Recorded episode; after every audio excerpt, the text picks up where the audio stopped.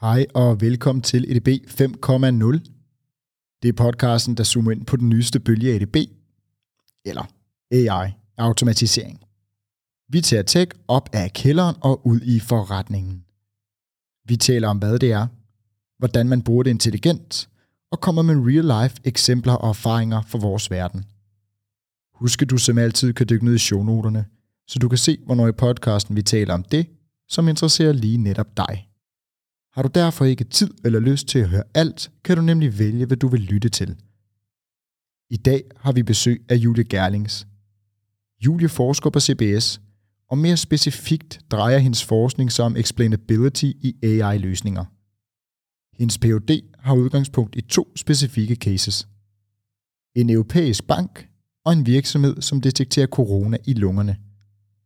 Og hvor vigtigt er explainability i de områder – det dykker vi ned i, mens vi afslutningsvis diskuterer fremtidig lovgivning på området. Velkommen til endnu en episode af ADB 5.0.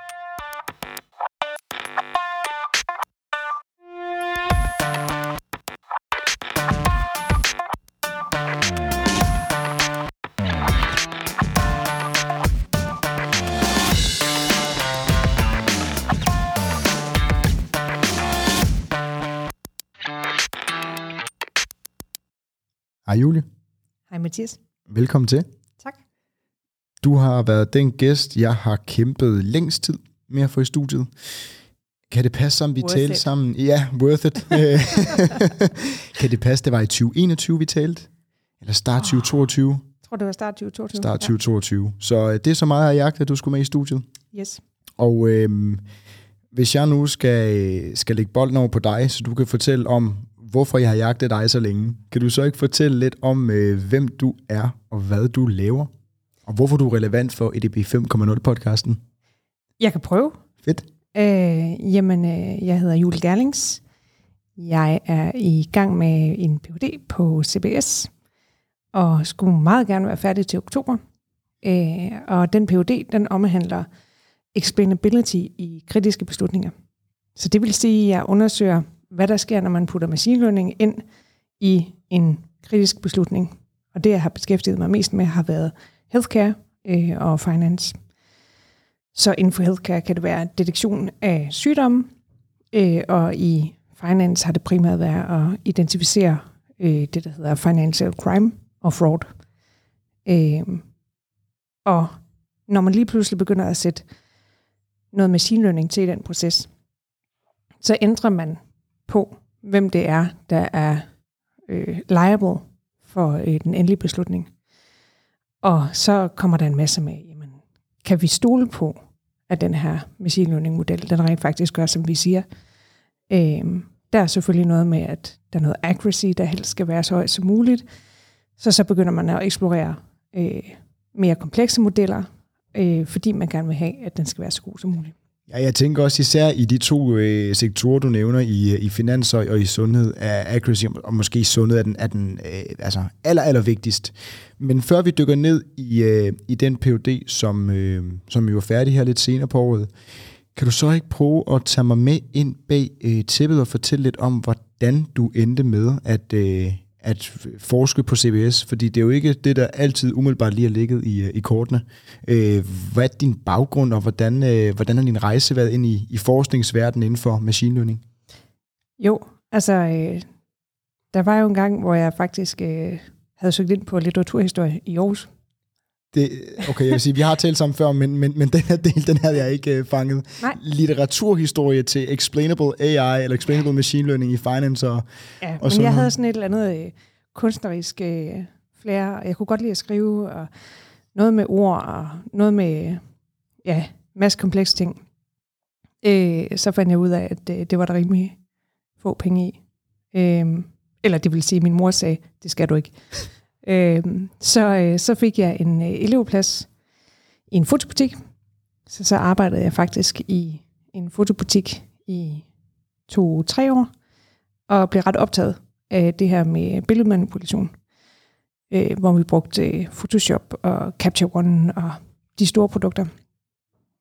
Øhm, og det var ligesom det, der begyndte at lede mig over i oh, det der IT og det der programmering, og hvad man kan med det, det er faktisk skide spændende. Øh, så så søgte jeg ind på CBS, og øh, endte med at blive kandmærke IT. Øh, og så gik jeg ud i industrien, og øh, imens jeg læste på CBS, der var jeg hos IBM, øh, arbejdede med alle deres Watson-produkter. Og bare lige for, for den, øh, øh, den lytter, som ikke kender til IBM's Watson-teknologi, hvad er det? Det er Kort sådan noget med kunstig intelligens. Ikke? Så, Inden for hvilken øh, genre? øh, jamen det, for mig var det primært finanssektoren.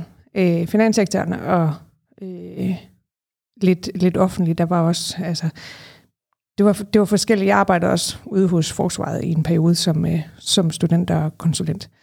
Øh, så der var mange aspekter i det. Øh, men på det tidspunkt var det meget med NLP. Altså at kunne identificere øh, individer eller virksomheder i tekst. Og øh, også noget med, når man øh, Peter Larsen, øh, er det, det er et dårligt eksempel, fordi der er faktisk nogen, der hedder Peter Larsen. Altså Kaffe. Peter Larsen Kaffe. Ja.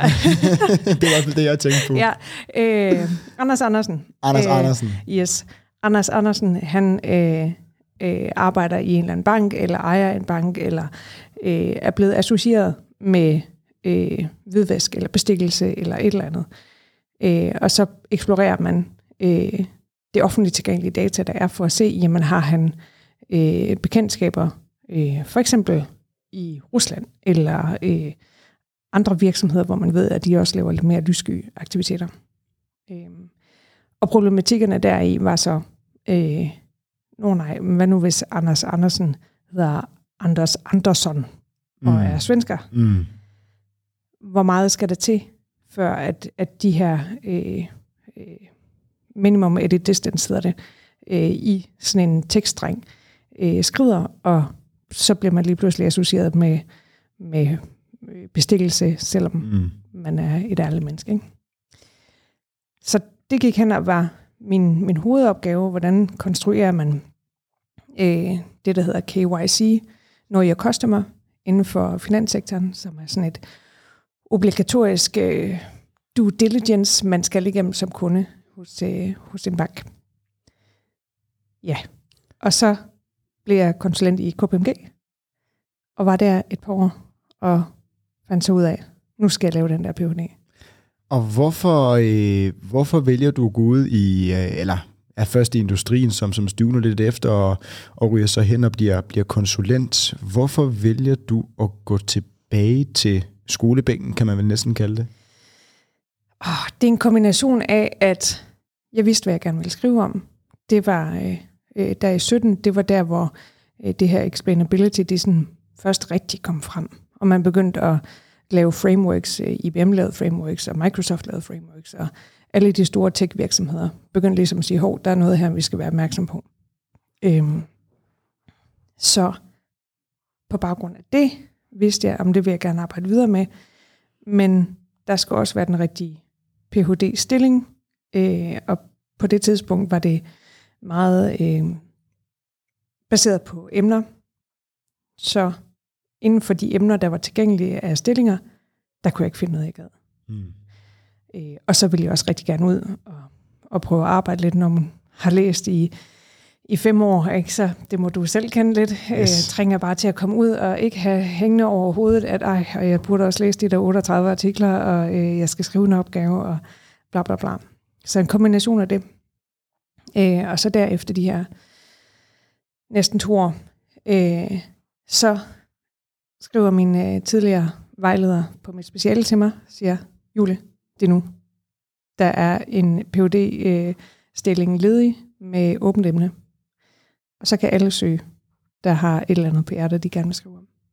Og du vælger så at søge om explainability-modeller. Yes. Så biases og explainability i, i kritiske beslutninger.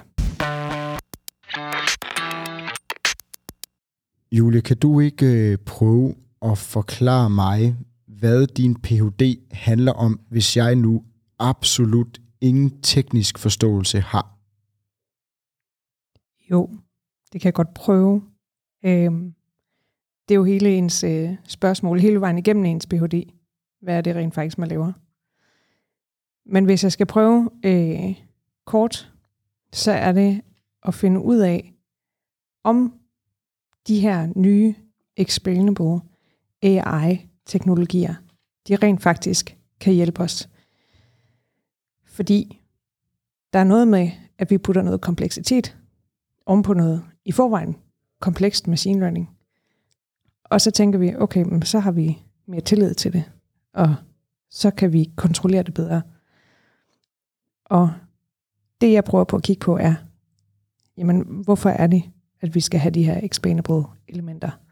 Og, og, og hvorfor skal vi det? Ja, det må du nok spørge om. øhm, jamen, det jeg kigger på lige nu, det er, jamen, der er noget med GDPR, og der er noget med øh, et nyt øh, forslag, som øh, EU kommer med lige om lidt. AI til, Act. Lige præcis. Øh, og hvordan vi skal regulere og kontrollere og alt muligt på alt det her machine learning, vi, vi får mere og mere af. Øh, og der er en del af det, hvor explainability indgår, og man har ret til en forklaring. Men problematikken er, at de forklaringer, vi kan komme med, er de retvisende nok til det, vi skal bruge dem til. Kan du, kan du prøve at eksemplificere det? Ja, jeg kan prøve. Øhm, der er forskellige former for de her moduler, man kan bruge. Og der er forskellige former for at vide mere om, hvordan de her machine learning modeller de fungerer. Øh, og det jeg kigger på i øjeblikket, det er at sige, men når vi har de her forskellige outputs, jamen så er der nogle af dem, for eksempel et, øh, et framework, der hedder Lime, Local Interpretable Explanations. Øh, jeg kan ikke huske, hvad det præcis det, står for. Lime. Ja, det er Lime, det, vi går med. Vi kender dem. Øh, og den genererer et udsnit af de, alle de forklaringer, alle de instances, alle de øh, outcomes, der er, øh, er blevet lavet af en model. Så det vil sige, skal vi detektere cancer, ikke cancer, jamen så har vi forklaring øh, eller instance nummer 338. Det putter vi i midten her, og så finder vi ud af, hvordan ser simuleret data baseret på modellens performance ud, der ligger rundt omkring. Så, så kan vi se, jamen, hvorfor mener modellen så, at det her det er øh, cancer, eller at det ikke er cancer, i forhold til, hvad der ligger rundt om. Øh, og så man laver sådan en, en aggregeret og lokal lineær regressionsmodel, som ligger ind over noget, hvad skal vi sige, næsten fiktiv data. Og det gør, at, at hver gang man gør det, så vil du få et nyt resultat. Så den er meget ustabil. Men den er super nem at forstå, når du kigger på den. Så så kan du se, når det er de her faktorer, der gør, at det her det er cancer, eller at det ikke er cancer. Ja, jeg ved jo, at øh, ja, som du selv nævner, at din, din PhD har jo, øh, har fokuseret hvad kan man sige, på to grene, på finans og på sundhed. Og det ene har du lavet, finansdelen har du lavet sammen med en europæisk bank, er det korrekt? Det er korrekt. Og øh, sundhed har det været med fra et dansk islet? Ja, det er en, øh, en dansk startup, som øh, lavede en model til at detektere corona i lungerøntgenbilleder, øh, hvor de øh, fandt ud af, hvordan, øh, hvorhen i lungerne der var issues, som øh, de læger, øh, der sidder og skal øh, annotere billederne, øh, de skal kigge på. Så der er også noget med, jamen, hvad nu hvis øh, modellen overser nogle af de her steder på billedet, hvor der sidder en tumor, og de kun har fundet en anomalitet oppe i højre hjørne, og det er venstre nedre hjørne, de skal bruge i stedet for. Ja, og man kan sige, at det er jo to sektorer, hvor øh, explainability er utrolig vigtig, især efter der var en hvidvaskningsskandale, hvor alle finansinstitutter blev underlagt langt strengere tilsyn osv. Så, videre. så det er jo to øh, ja, sektorer, hvor explainability er utrolig vigtigt, kunne jeg forestille mig. Yes. Er det korrekt forstået? Ja, man kan sige, det er sådan, det, er, det jeg har prøvet på at, at sige, jamen det er, at det er begge to øh, cases, hvor det har en, øh, en kæmpe indflydelse på individet. Altså, øh, da corona kom frem, jamen, der handlede det om liv og død. Øh, og øh, de her AML-cases, altså øh, anti-money laundering cases og detektion af fraud, det er, altså hvis du bliver anklaget for at øh, lave finansielt snyd, øh, jamen, så har du ikke nogen bank, så har du ikke noget finansielt grundlag, så bliver det lige pludselig lidt svært at eksistere. Bestemt. Hvis jeg nu siger black box i forbindelse med, øh, med det, du laver, Mm. hvad siger du så? Jeg synes, black box, det er et forfærdeligt begreb. Men, Udfold det. og øh, jeg tror bare, det er fordi op i mit hoved, der er det blevet fortærsket. Ikke? Øhm, Hvad er black box for dig? Black box for mig, det er, når øh, folk skal prøve at beskrive en eller anden model, uanset hvad den er. Der kommer noget data ind, så sker der noget, som vi ikke forstår, det er black box, og så kommer der et eller andet output ud. Og derfor havde du black box, fordi din PhD skal udfolde den her black box og sige, hvad er det, der sker inde i den? Øhm, ja, altså, øh, jeg vælger jo at se det mere som, jamen, det er måske mere en løganalogi, man skal bruge, øh, hvor du skal skralde lag af for at forstå mere. Men du skal vel stadigvæk udfolde eller pakke den her black box ud og ligesom kunne argumentere og forsvare, hvad der foregår inde i den? Jamen, det er jo det, jeg prøver på at stille et spørgsmålstegn ved. Jamen, hvornår er det, at det er nødvendigt? Når vi har med kritiske beslutninger at gøre, ja, så er det rigtig vigtigt. Men hvem skal vide hvad? Fordi det nytter ikke noget, at vi alle sammen skal vide alting. For det kan vi ikke. Men hvis det danske finanstilsyn, eller nu kender jeg ikke det europæiske tilsvarende, men der findes sikkert et eller andet, øh, for den europæiske bank, du har arbejdet sammen med, kommer, jamen så er de vel behov for at vide noget. Eller hvis fru Jensen ikke kan få optaget et lån, jamen skal fru Jensen så ikke kunne vide, hvis det er en maskine, der har afgjort det? Jo, øh, jeg kan prøve at, at tage dig lidt igennem den case, som, øh, som jeg har arbejdet med for nylig. Gerne. Det er et system, der detekterer øh, finansiel kriminalitet i transaktioner. Så altså ikke det, det man kalder fraud, hvor øh, der er nogen, der øh, har stjålet dit kort og hæver penge. Men organiseret finansiel kriminalitet, øh, øh, hvidvask, øh, menneskesmugling, øh, hvad hedder det, noget med stoffer, alt det der, ikke? Yes. Øhm, Alt det, vi ikke vil have. alt det, vi ikke vil have. Yes. Ja. Og der er simpelthen en, en lovgivning, der siger, øh, der skal være sådan nogle scenarier, som banker de skal følge. Og de her scenarier, der er 70-100 forskellige if-then rules. Og, og, og hvad, hvad kunne det være? Bare et eksempel. Det behøver Den typiske- real for eksempel, men ja. Den typiske, det er, hvis du øh, går ned og vil sætte øh, øh, 10.000 kroner ind på din konto, så spørger din bank, hvor har du dem fra? Ja. Og det skal du svare på. Og hvad så, hvis jeg siger, det vil jeg ikke svare på? s- så ringer de til deres øh, baglokale, og så begynder de at sætte en, en, en sag i gang på dig. Yes. Yes. Så når du ikke svarer, så bliver du flade som øh, en, en potentiel SAR, Suspicious Activity, Suspicious Activity Report, og øh, så bliver du sendt videre op i systemet. Men de her scenarier, det er nogle meget, øh, hvad skal vi sige, øh, øh, statistisk baseret øh, og restriktive, og man ved, at vi finder 5-10% af alle de her cases ud af 100, ikke? Så man ved, det er ikke sådan skide effektivt. Men man har bare ikke rigtig nogle bedre muligheder. Og det er der, hvor machine learning kommer ind og kan prøve at finde noget mere. Når en transaktion så ryger igennem her, du har lige sat 10.000 kroner ind på din konto, og du siger, øh, jeg har, jeg har solgt hjemmelavede kager, et eller andet. Jeg har stillet en, øh, en limonadebod op på en, på en sommerdag nede på Islands Brygge. Yes, Ikke? Jo. Jeg har tjent gode penge på. rigtig god penge Lidt for gode penge. på en vinterdag. øhm, yes. Ja. Øh, så tænker din bankdame lige, den, den responderer jeg lige på. Øh, så ud over de her scenarier, så kan bankansatte også lige sige, hey, jeg har en case her, som skal undersøges. Så kigger de ind i, i din sag og siger, hov, øh, du har også, øh, Mathias også indsat 10.000 kroner sidste måned og forrige måned. Hmm. Kan vide, om der er noget større her. Og så bliver den eskaleret op til noget case investigation, og derfra videre til rapportering af til myndighederne. Øhm, og det, der sker med den machine learning model, der har været testet, det er, at den går ind og vurderer øh, de cases, de transaktioner, som er blevet flade i første omgang, hvor mange af dem er, har sandsynlighed for at være rigtige cases, som skal rapporteres til myndighederne. Og hvordan gør man det?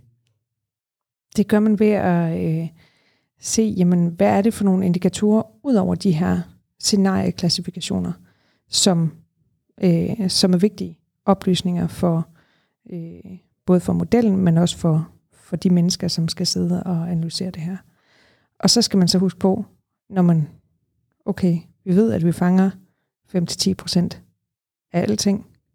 Og når ja. du siger, at man fanger 5-10%, er det så ved, bankmand eller bankdamen øh, selv opmærksom? Nej, det er ved, øh, ved brugen af, af de her scenarier, og ved brugen af bankdammer og mænd, der sidder og siger, hov, øh, den her ser også farlig ud. Så, og, og det er jo et estimat, fordi man ved det jo ikke i virkeligheden.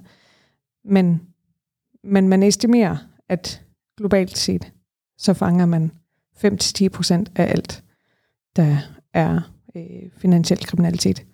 Men det vil jo også sige, at der er en frygtelig masse ineffektivt arbejde. Så man forsøger selvfølgelig at automatisere noget af det ineffektive arbejde, der er.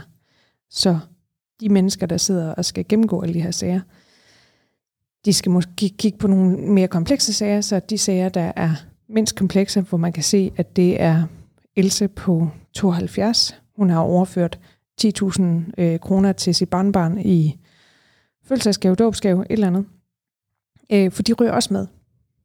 Øh, og det er derfor, det er så ineffektivt i dag. Ikke? Øh, så alle de cases kan vi sortere dem fra, sådan så det kun er de 70-75 procent øh, resterende cases, som vi skal kigge på. Så alle dem, der er mere eller mindre nul i, i risiko, dem smider vi lige væk og lærer machine learning-modellen håndtere. Så, så mennesket stiller altså nogle risikoparam- eller risiciparametre op, og ligesom eliminerer noget af det data, der kunne være kommet, og forsøger så at føde øh, maskinen med så øh, præcis data som muligt? Ikke helt. Det er øh, machine learning-modellen, der vurderer, hvad for nogle cases er høj risiko, og hvad for nogle er lav risiko. Og de cases, der har lavest risiko, dem så tager den fra. Og siger, okay, men dem lægger vi lige til side. De bliver så i det her tilfælde gennemgået igen og så videre. Men de bliver så taget til side og sagt, okay, dem skal vi ikke bruge tid på først. Vi har nogle, der er vigtigere, som skal gennemgås hurtigere, fordi skal de, øh, skal de videre til myndighederne, så er der en lang procesbehandlingstid, så jo mere tid de får til at behandle det, jo bedre. Men det vil sige, når vi nu snakker om explainability, så har du jo ikke krav på at få en forklaring på, hvorfor du ikke er blevet sendt videre til øh, myndighederne. Så der er i princippet ikke rigtig nogen grund til at indsætte en forklaring til, hvad skal man sige, end i det her tilfælde. Som den person, de her investigators, øh, statsbehandlere, øh, alarmbehandlere, der sidder og undersøger de her cases, de har fået sorteret de her cases fra, som har lavest risiko. Skal de bruge en forklaring til, hvorfor de ikke ser det mere? Det er der heller ikke rigtig nogen super overvejende god årsag til. Det kan være på næste niveau, næste niveau altså når man går fra alarmbehandling til øh, case investigation, hvor man kigger på øh, flere forskellige transaktioner på en kunde, eller flere forskellige kunder øh, og deres øh, transaktioner mellem hinanden, at så kan man se, at der har været en alarm, der er blevet lukket. Hvorfor er den det? Så der kan være en, øh, en, en mulig øh, årsag til, at vi skal have noget, noget forklaring på.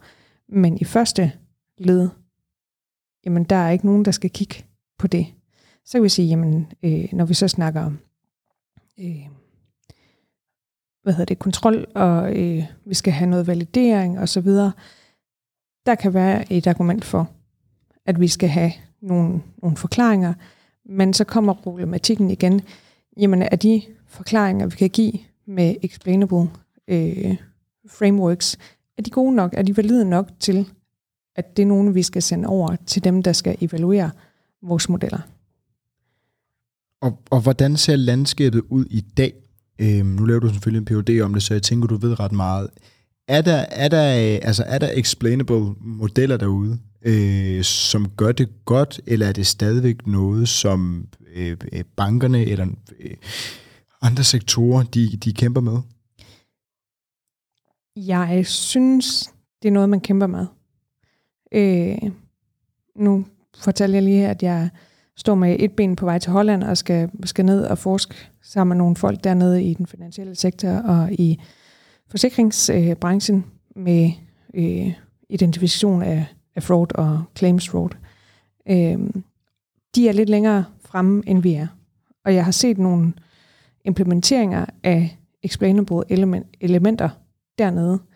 Øh, men det er ikke til validering af modeller, det er ikke til kontrol af dem, det er til folk, der er udforstående for, øh, for machine learning, til at få en overordnet fornemmelse af, hvad er det, der sker. Øh, og til det kan det være, okay, der er sådan et koncept med, øh, man siger i, i, i teoretiske artikler, sådan, jamen vi har det her interpretability versus complexity. Når du har en forklaring, jamen jo mere interpretable den er, jo mindre kompleks er den. Fordi det, du prøver at gøre med de her forklaringer, er jo at reducere kompleksiteten. Så jo mere retvisende den er, jo mere kompleks er den. Og jo mere hører den til over i validering og i øh, altså, øh, model development, når du sidder og skal evaluere på din model, og hvad det er for nogle variabler, du skal måske have med, ikke have med.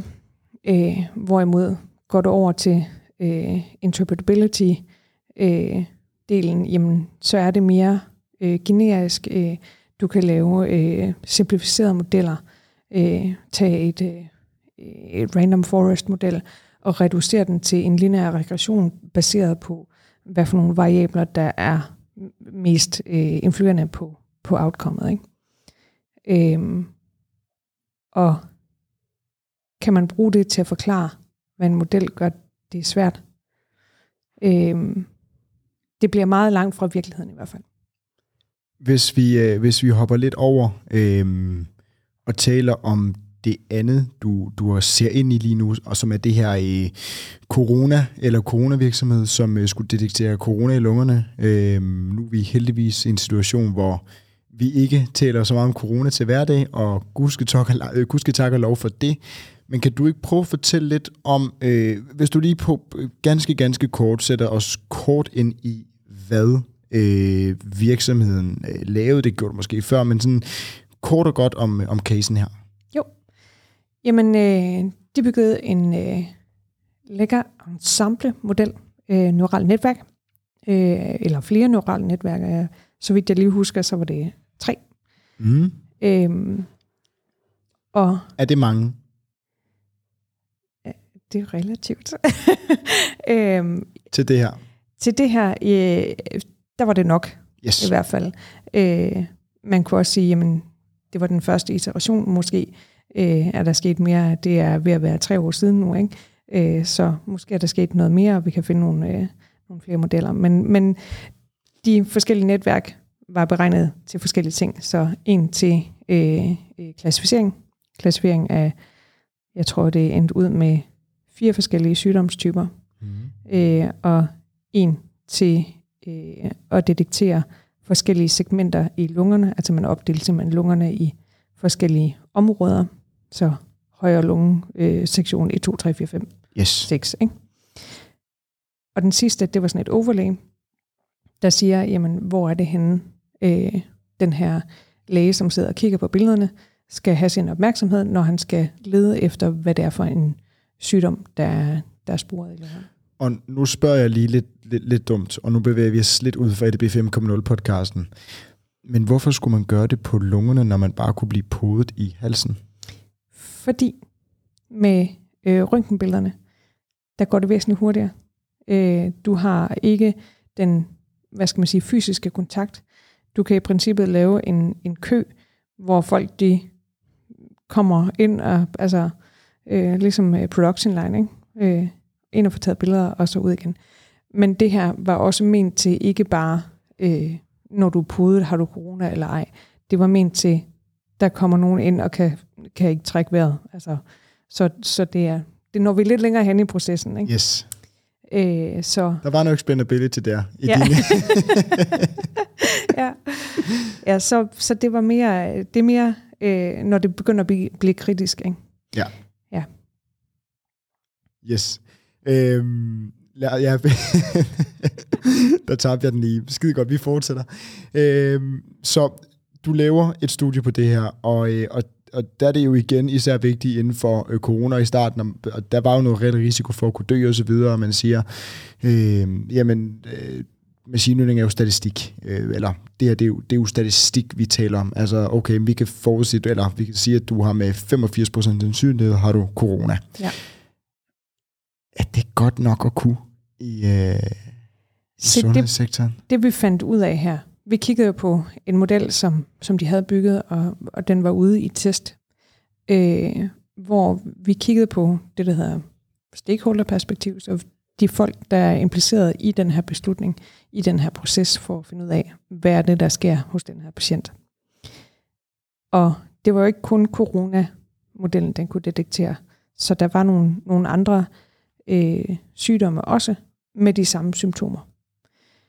Og det, det her overlay gjorde, som er den forklarende del i, i elementet, det er at guide øh, lægen hen til at sige, okay, det er her, jeg skal fokusere min, min øh, hvad hedder det, attention. Øh, Fokus. fokusere mit fokus. Yes. Flot.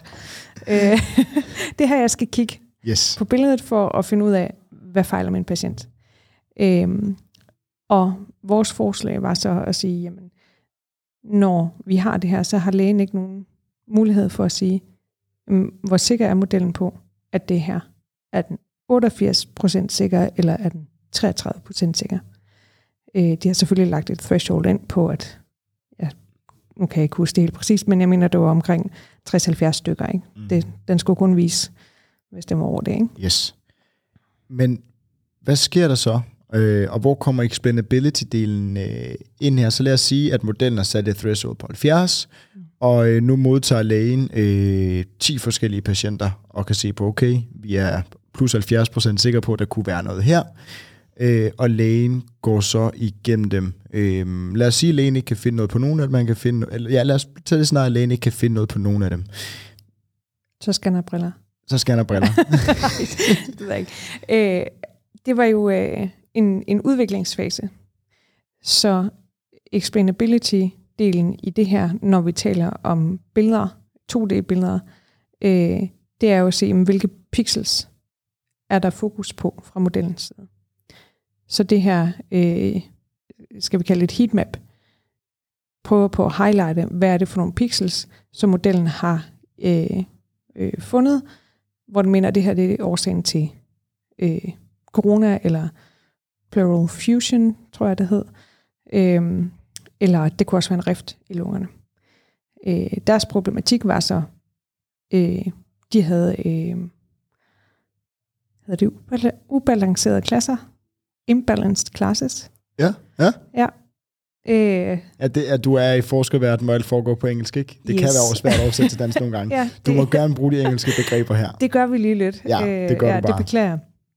Men, men der var altså nogle, nogle klasser, hvor jamen, så var det måske kun øh, 30 øh, øh, true positives, hvor øh, true negatives, jamen, der var der 178, kontra en anden type sygdom, hvor der har været 877 øh, øh, true positives. Ikke? Så kan man godt regne ud, okay, så er den måske lidt bedre til at detektere sygdom 2 end sygdom 1. Ikke? Men, men lige her synes jeg et begreb, som jeg personligt altid, eller øh, to begreber, jeg har fundet meget øh, fascinerende begge to, som er øh, korrelation og kausalitet. Og det er jo ikke det samme. Nej. Øh, for der kan jo godt være korrelation mellem, at alle med øh, store sko, de får blodpropper, eller får corona. Så jeg siger, det er bare sådan, det er.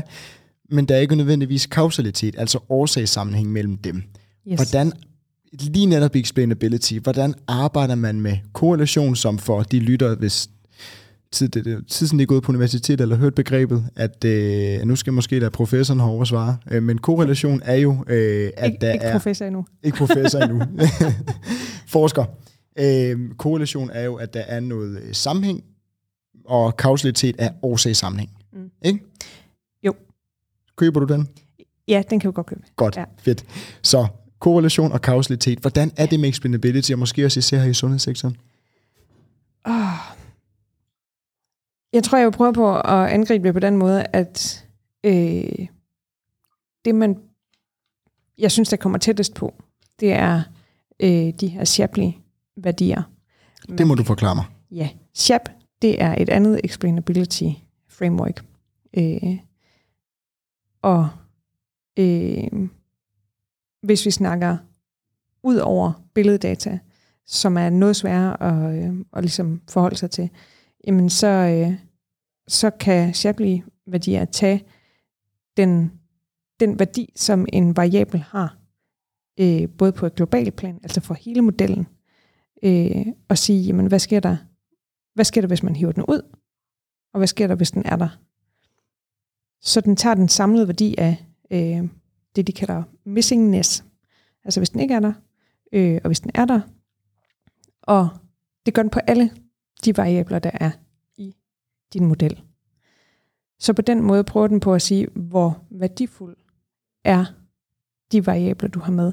Så det går ud over øh, øh, feature importance, som bare er, eller bare, som er, øh, hvor, øh, hvor, hvor meget kon, kon, contributor øh, øh, ja, det er contribute og Til- øh, tilføre. ja, hvor meget, hvor meget værdi tilfører Ja. ja. en enkelt øh, øh, variabel værdi til, til hele din model. Og Det der er er også sådan, unfair, jeg sidder og har det på dansk her, når alt det her Ej. det foregår på engelsk. det er simpelthen så fint. Jeg trænger til det. Jeg, jeg synes, det er helt vildt fedt at lave en podcast på dansk. Fedt. Fordi det hjælper også mig, fordi der er mange, der spørger, Julie, hvad laver du? Øh, og så plejer jeg at sige, jeg Så kan du sige, at de skal lytte til det B5.0. Ja, det gør jeg. Det er skide godt. Jeg plejer bare at sige, at jeg trykker på computer. ja. Øh, nå, men, øh, men de her SHAP-værdier, de er egentlig oprindeligt fra, fra sådan noget game theory. Så hvor meget de kontribu- øh, Kontribuere. kontribuerer Mm. ja, øh, til øh, den endelige model. Øh, og jeg tror, det er det tætteste på, man i explainability terms kommer på kausalitet.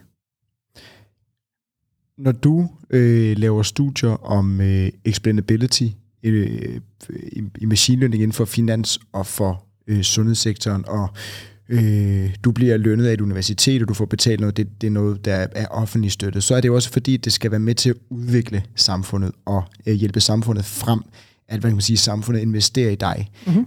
Hvilket samfundsudfordring eller problem er du med til at løse med det, du laver? Det var et meget stort spørgsmål. Øh, jeg håber på, at min forskning kan være med til at skabe et mere nu- nuanceret billede af, at det ikke altid at forklaringer, de er gode. Det er ikke altid, at vi skal have en forklaring, bare fordi vi kan ringe en finger op og sige, jeg vil have. Øh, det vi også så i, i et af de studier, jeg har lavet, det var, at jamen, vi kan også blive biased i vores øh, beslutninger, fordi vi får enten forkert information, eller øh, vi bliver mere overtalt, end, end, vi, end vi bliver vejledt, hvis det giver mening. Så hvis vi tager den her fraud case fra før, hvis vi nu har et scenarie, hvor der sidder en menneskelig behandler, vi har ikke automatiseret, vi har det, der hedder augmented øh, beslutningen, så det de får, det er, at de får de, alle de alarmer, som de plejer at få. Øh, nu får de bare noget ekstra information, som de skal forholde sig til. Det er information fra en machine learning model, der siger, åh, oh, den her alarm, den scorer øh, 98 i risiko. Hvad skal du gøre ved det? Så kan du begynde at tænke, åh, oh, det var et højt tal. Den sender jeg bare videre, uden lige at kigge så frygtelig meget på den. Jeg kan jo se, at den er høj, så det er nok vigtigt. Videre med den, ikke? Og det samme hvis, åh, oh, det var en meget lav score, den har kun 21. Det lukker jeg bare. Ja, fordi at, hvis vi så kigger, tager lidt, øh, hvad kan man sige, øh, real life data ind, så kunne jeg forestille mig, og det er det et slag på tasken, at det primært er mænd, der laver økonomisk kriminalitet. Øh, det er i hvert fald dem, jeg har hørt om. Øh, nu forsker jeg Ja. ikke i det øh, til daglig. Det, Der er lige en Brita og lidt en, der, der en var, gang imellem. Ja. der var en Brita, men der har Ja. også været en stor skattesk, øh, skatteskandal og så videre. Ja. Øhm, så hvordan arbejder man med bias? Fordi hvis du siger, at du kan lave en arketype af den typiske svindler, hvis vi bare siger det, det kan være politiet eller hvad er det, øh, Søik, øh, der er bag, bagmandspolitiet, der arbejder ja. Med det, man siger, arketypen kan være, og nu er jeg rigtig forudindtaget her, men lad os bare sige, det er en mand på mellem 40 og 50 år, som er finansuddannet og arbejder der, der, der. Det er arketypen så er det vel et problem, hvis man gør det samme i machine learning-verdenen, fordi et, et du øh, kan stille folk til regnskab, siger anførselstegn her, for noget, de ikke har gjort, eller øh, mistænkeliggøre dem. To, du vil kunne misse mange af de andre, og ting, du endnu ikke er klar over, fordi det er vel det hele formålet er at opdage ting, vi ikke er klar over endnu. Det er jo derfor, man starter ud med en eksplorativ undersøgelse. Så først så kigger jeg jo på, hvad er der af, øh, af tegn og mønstre i dine data, inden du begynder at lave forudtaget øh, øh, beslutninger, såsom, hov, vi skal kun kigge på mændene, fordi det er dem, der laver kriminalitet. Øh, men der er også øh, noget med, jamen, det kan godt være, at øh, der er nogen, der synes, det er biased at sige øh, mænd i alderen. Øh, hvordan, man kan få kørekort helt ned til 16 år nu, ikke?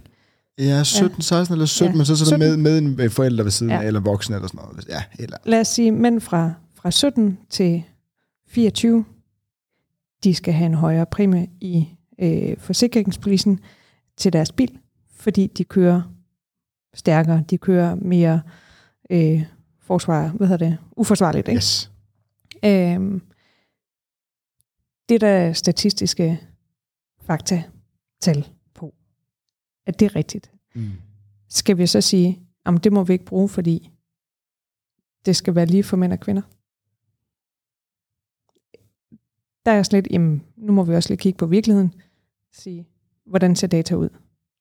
Så laver man en, en eksplorativ analyse, og det er ikke nok at lave det en gang, øh, og det har vi gjort for 10 år siden, fordi verden ændrer sig, det ved vi alle sammen. Øh, så laver man sådan en analyse og siger, okay, der er noget, noget mønster i at sige, mænd eller kvinder i alderen sådan og sådan, skal vi have fokus på. Jeg sidder med en anden case med øh, det, man kalder consumer fraud, altså sådan nogle øh, love scams og folk, der bliver udsat for at være øh, øh, money mules. Ja. Ja.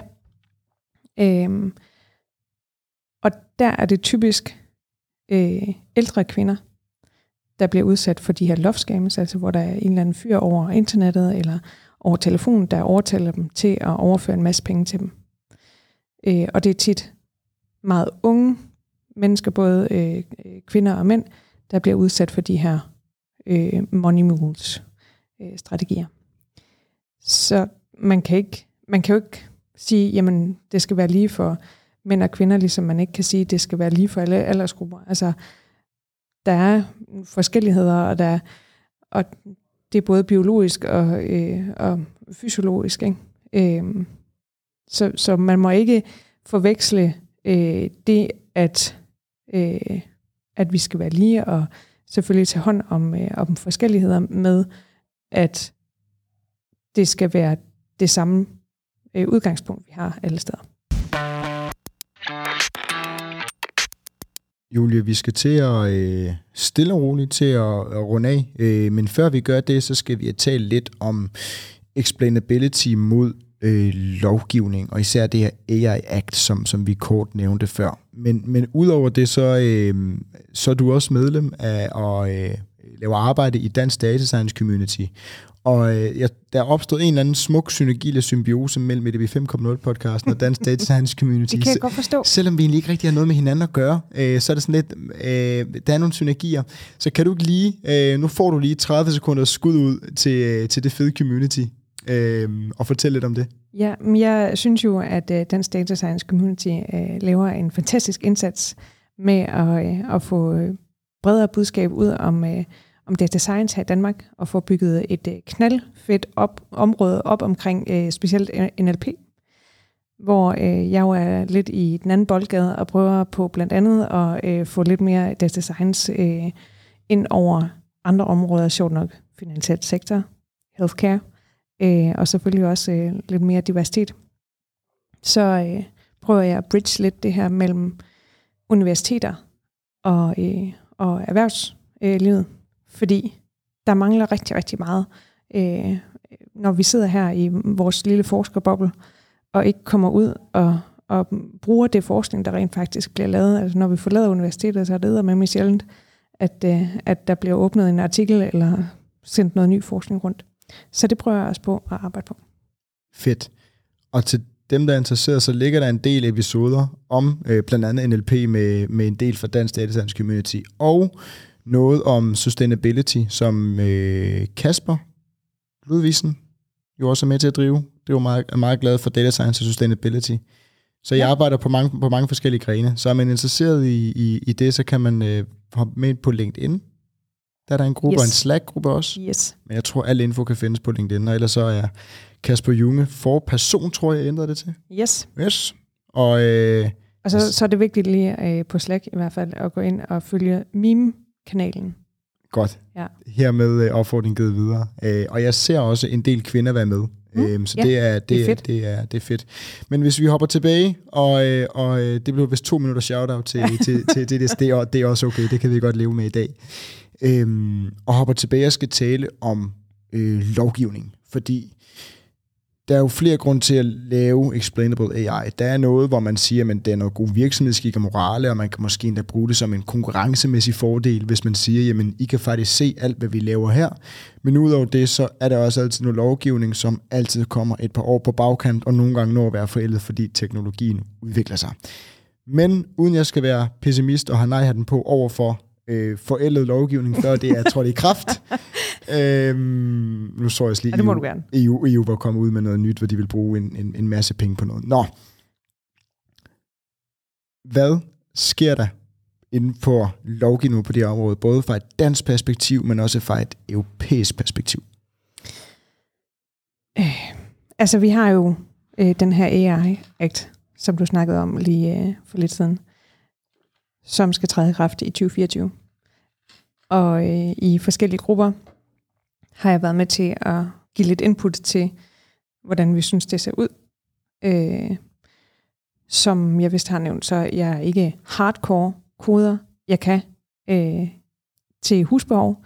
Øh, skal det gå stærkt og, øh, og meget hurtigt, så er jeg mere tryg ved at overlade det til nogle andre. Øh, men jeg kan sagtens øh, bygge og sammensætte ting og sådan noget, så det virker i Python og R. Øh, og med de øjne kan jeg så sagtens se, at de regulativer og de forslag, der kommer fra både EU og fra, nu har jeg så primært beskæftiget mig med, med det danske finanstilsyn, det er ikke skrevet af folk, der har indgående kendskab til machine learning og hvad det kan.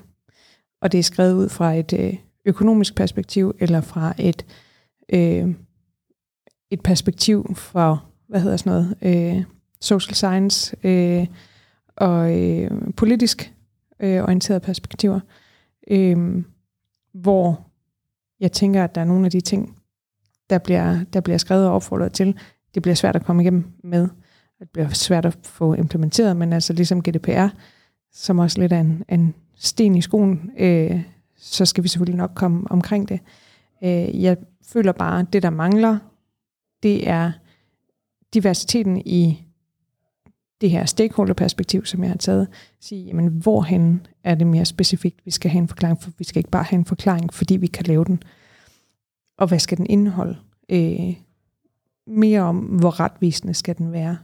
Er det okay, at vi bruger øh, et, øh, et Lime-framework til at øh, sende ind sammen med øh, valideringsdokumenter til øh, cancer forecasts?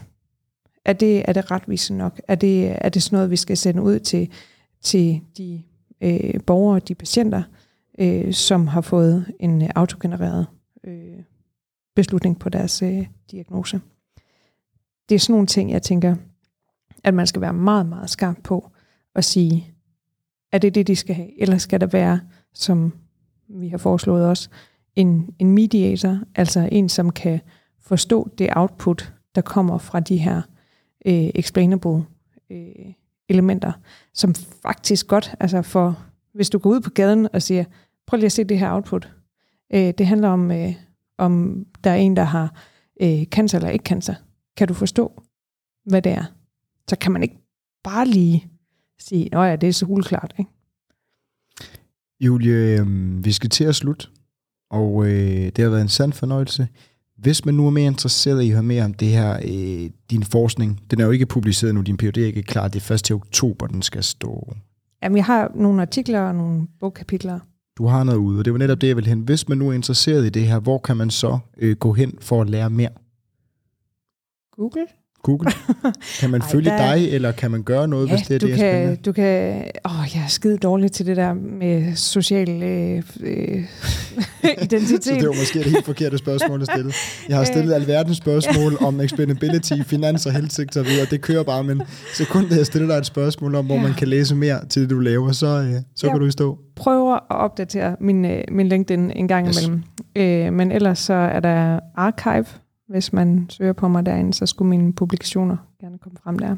Skide godt.